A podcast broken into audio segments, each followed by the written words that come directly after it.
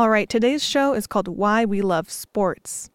Pitch Media Associate Editor Amy Lam has this story on activist athletes. I love the NBA. Mostly, I love the NBA because I love the players. Obviously, right? What I mean is that I don't watch professional basketball to obsess over stats or rankings or the particular art of a beautiful play. Those parts of the games are fun to think about, but what I love most is getting to know the players, who they are off the court. I follow NBA players on Instagram. I read stories about where they grew up. I watch all the cheesy interview segments about their childhoods.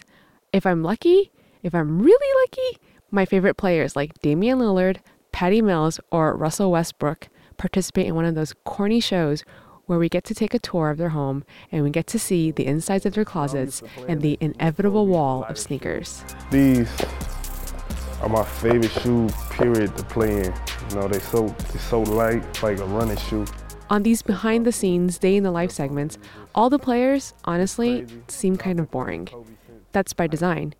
Team owners want athletes to just do their work. They don't want players to be overly opinionated about anything, especially anything controversial. They want players to make money, not talk politics. But there is a strong history of athletes who are also activists, like Muhammad Ali and Billie Jean King. These days, professional athletes tend to stay mum about important issues. There is a lot at stake for these players, potentially millions of dollars on the line if they were to speak out about something controversial. They could lose endorsement deals, be fined by their league for speaking out of turn, or worse, get cut from their teams for being a quote distraction. The dreaded distraction. Take the case of linebacker Brian Ayanbadejo, who was with the Baltimore Ravens.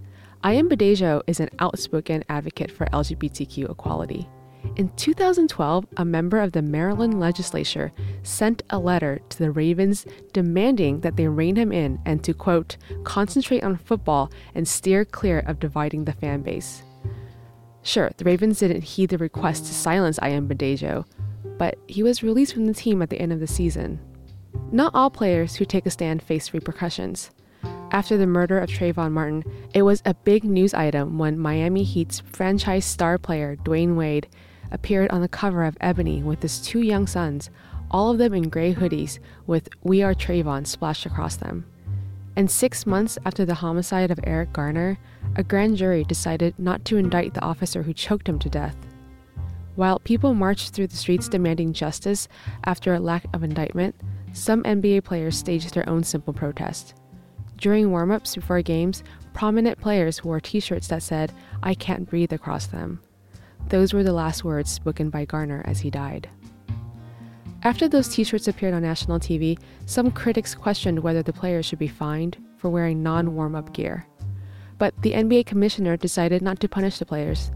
Though he said that he would prefer for the players to stick with their regular gear, he respected that they wanted to express themselves on an important issue. Oftentimes, we think of professional athletes as people who are jocks, people with brawny bodies who get paid lots of money for their physical talents. There isn't an expectation that they may have smart, incisive opinions and ideas.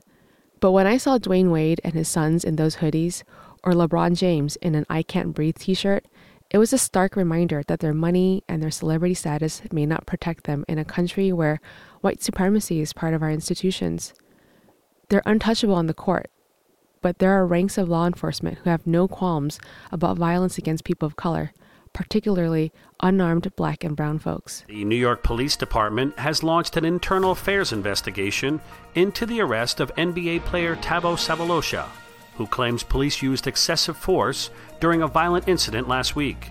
At the end of the last NBA season, Thabo Sefolosha of the Atlanta Hawks missed the playoffs. The playoffs, where his team advanced to the Eastern Conference Finals. Why did he miss the playoffs? Well, Sefolosha had to sit out these games because during a trip to New York City, he and a couple other athletes had an altercation with the NYPD that resulted in his leg getting fractured at the hands of police officers. But there was barely a peep about it in the sports news world. In a piece for The Nation, writer David Zirin concluded that the sports news world can be self censoring when it comes to possibly controversial topics. Many people are clearly not comfortable with athletes making a stand team owners, Maryland legislatures, and reporters alike. These are the moments where we see who athletes really are. These moments of political action are not the cheesy canned segments, though I love them, about their inspirational childhoods and mammoth mansions. In these actions, our star athletes show us what they really believe, and they show me a person to root for.